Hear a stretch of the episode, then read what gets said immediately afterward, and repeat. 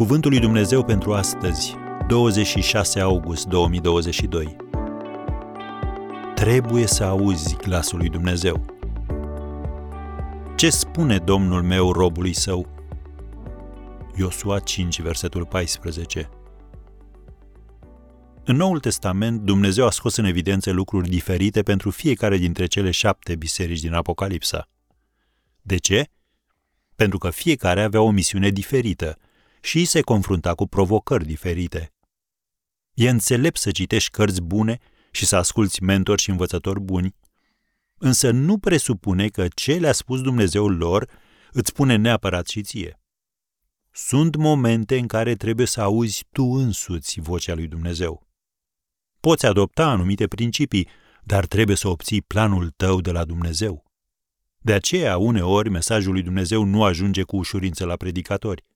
Când le vorbește în mod personal, ei pun o introducere, trei puncte și o concluzie și le predică altora. Ca lider spiritual, există o altă capcană. Să încerci să primești un cuvânt pentru alții pentru că întâmplător aceștia te deranjează. Lasă-L pe Dumnezeu să-i îndrepte. Și tu stai acolo unde ți este locul. Apostolul Pavel a scris în doi Corinteni, capitolul zece, versetul treisprezece: Noi însă nu ne lăudăm dincolo de măsura noastră, ci în măsura marginilor pe care le-a însemnat Dumnezeu câmpului nostru ca să ajungem până la voi.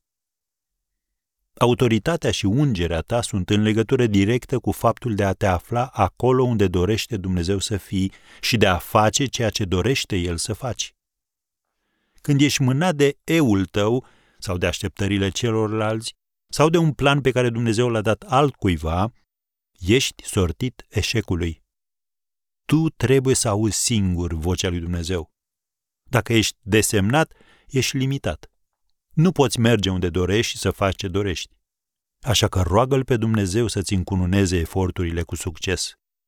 Dacă te afli în locul nepotrivit, făcând lucruri nepotrivite, nu lăsa mândria să te țină acolo. Roagă-te: ce spune Domnul meu robului său? Apoi, pune în practică.